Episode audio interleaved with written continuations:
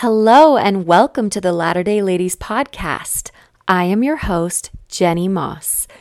This is where we discuss how to live in this crazy latter day world and stay on the covenant path.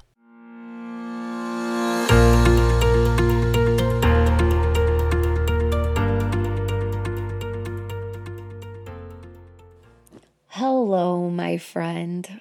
Thank you so much for coming and spending some time with me today. I'm so excited to talk about forgiveness with you. It feels deeply personal because it's probably been one of the hardest elements that I have had to experience because I'm not um, naturally good at this process, not at all. Um, I I remember as a kid just like holding grudges and almost like feeling powerful and in control when I did those things. But it has been such a life-changing experience to truly learn what forgiveness is and how to apply it in my life and to my sexual trauma. And I'm so grateful that you're here today so that we can talk about that together.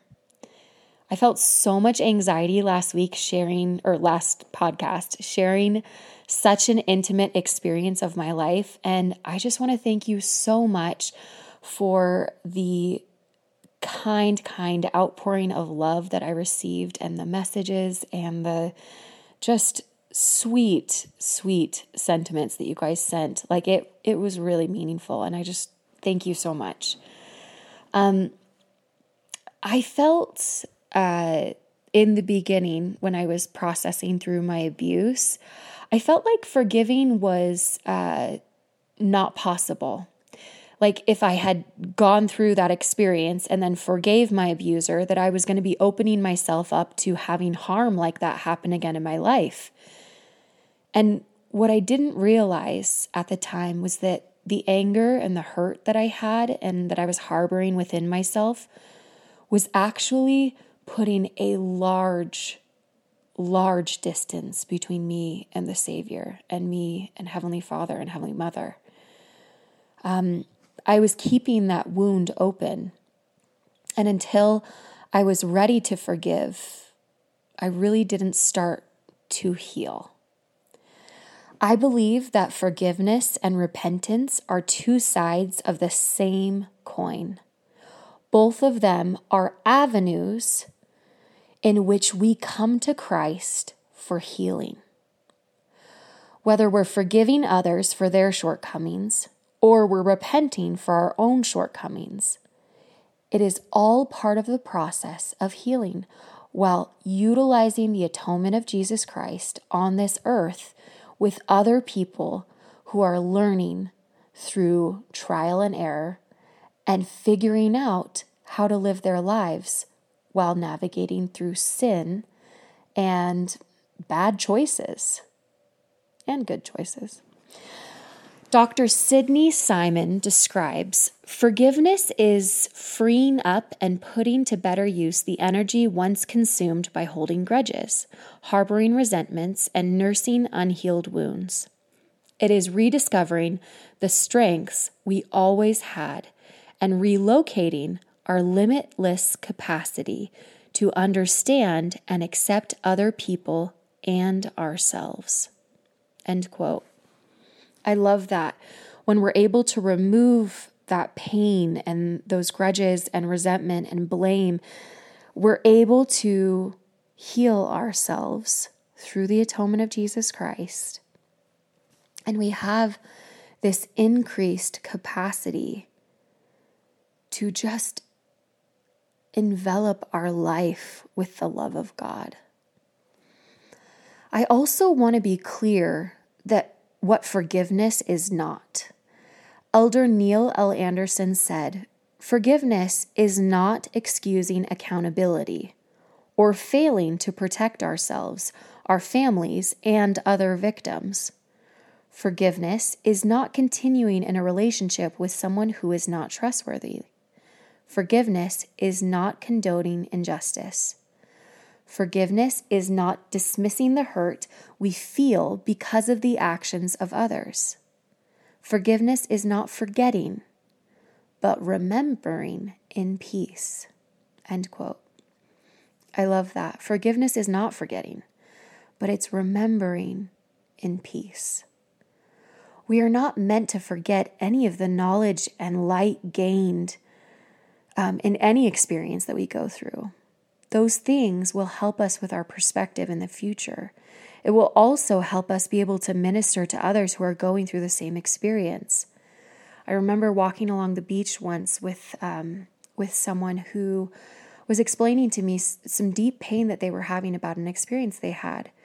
And if I had forgotten all the things that I had learned in my similar experience, I would not have been able to be there for them in that moment that they needed me. I was so grateful for the information that I had learned from my own life experience, even though it was painful. And I was able to show up for that person. Forgiveness is a consistent and constant practice that I have to participate in, especially in regards to my traumatic experience. In the beginning, when I was processing it, it was daily, sometimes hourly. And as the years went on, the times that I had to forgive that specific experience usually coincided with the triggers that I had. And every single time, I had to actively and intently choose to forgive, not to dive into my pain, which is very, very easy to do when you've experienced something deeply painful. But I think it's vital too to remember that sometimes new information will surface in regards to a trauma. And it takes time to process that new information. And so, this instant forgiveness often uh, takes concerted and consistent effort for us to come back to the Savior over and over so that we're able to diminish those feelings of pain. And I feel like that's okay. The Savior doesn't expect us to be perfect when we're finding out new bits of information about a traumatic experience that we've had. We need to be patient with ourselves in the healing process. Patience is vital to our progression. I have learned in my process of healing that forgiveness is so much more about my own personal relationship with myself and my Savior, and so much less about my relationship with the person who harmed me. That's part of it, but that's not all of it. James Rasband gave an incredible talk or a, a BYU devotional on repentance, and he said this quote, Our salvation is conditioned on forgiving others because if, when we refuse to forgive, what we are really saying is that we reject or don't quite trust the atonement. It is our acceptance of the atonement that ultimately saves us. Why is it that we sometimes have trouble accepting the atonement as recompense for the harms that we suffer at others' hands? End quote. So I really like that um, idea that we need to oftentimes accept these painful experiences that have happened and accept that the atonement is enough. That pain was allowed by our Heavenly Father. And that may be a really difficult pill to swallow. It was very hard for me to swallow. And I also had to accept that the atonement couldn't just bring me recompense, but that it would, if I was willing to accept it, that it would give me recompense for my pain. That Christ's power was enough to make me whole, to make us whole from what has been broken the mental damage, the spiritual damage, the physical damage.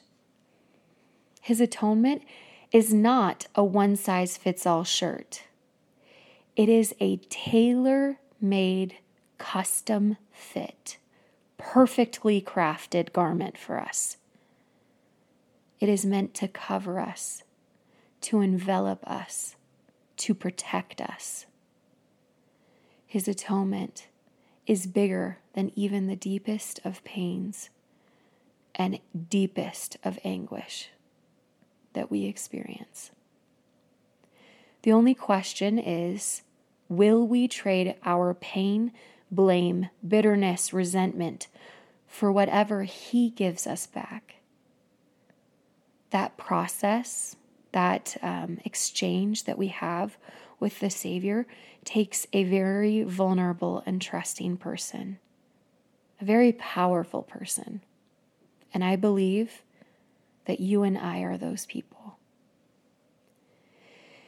In almost every case that I've seen when it comes to abuse and betrayal, there's always an element of forgiving ourselves in the process. Um, I am not going to speak to my personal experience of forgiving myself in regards to my sexual trauma, but um, I have an experience that still um, brings me a little frustration and pain when I think of it, and which I'm having to consistently forgive myself for. I taught a woman on my mission who had terrible chronic illness. It was an autoimmune disease. I remember as we taught her, seeing this fire, this light pouring out of her as we shared the gospel together. I remember her having a really terrible flare up as she was getting ready to be baptized and after, and it made her really struggle with mobility. We went to her house after she had missed a couple appointments with us and some church meetings, and I remember seeing her face and her arms and her legs and they were covered in welts. I felt really bad for what she was going through at the time, but I couldn't in my mind understand why it was preventing her from doing something she said she wanted to and that she was going to do. A couple years later, I started into my own chronic illness journey. And as my flare up started to be a very common occurrence in my life, I remember having a very similar experience, trying to explain to people why I would struggle attending church meetings because I was having a hard time walking. My ward members and friends had so much compassion for my experience. And I remember a specific day wishing that I could have been a better and more understanding friend to that woman for my mission. That and other experiences where I wish that I could go back and love people with some understanding and knowledge that I have now um, has been made a little smoother and sweeter by Dr. Jeanette Erickson, who taught in the Follow Him podcast this phrase quote, the atonement is retroactive, end quote. What she meant by that was that any lesson and understanding and light that we accrue along our journey.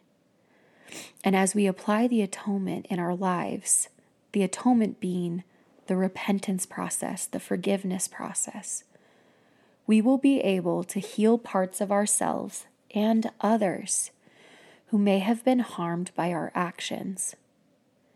We will be all able to receive the compensatory healing and love and power of the atonement of Jesus Christ as we enact and apply that atonement. Many, many podcasts ago, my husband and I talked about hidden wedges. It's one of my favorite conference talks. I remember where I was sitting as I listened to President Monson, who I think was, El- yeah, he was Elder Monson, or maybe he was in the first presidency at the time. And um, I just loved the imagery that he talked about. He, he talked about this tree and how someone had left an axe in the trunk, and the trunk grew around the axe head. And many, many years later, lightning struck the tree, and it split the tree right down to the axe head. I believe that this happened to me, and that this was one of the gifts of my sexual trauma. It split me right open. All I could see was the axe head. And I realized very quickly that I could not remove it myself. I had to come unto Christ and I had to ask for help. And He did. But as my anger grew over the injustice of the situation, I would feel the axe head appear within me again. I would have to continually come to my Savior and ask and plead to help me let the axe go. Please remove it again. I don't want it anymore. Please help me not be angry. I would ask over and over. And then I prayed that I could believe that the axe could be gone for good. I also prayed that I could regrow and be filled where the axe left the deep chasm within me. I can testify to you that the Savior, Jesus Christ, filled me. That deep chasm was filled with peace and love and understanding and compassion. He filled me with the ability to no longer hate and despise and wish ill upon my abuser. Something that I didn't know was possible.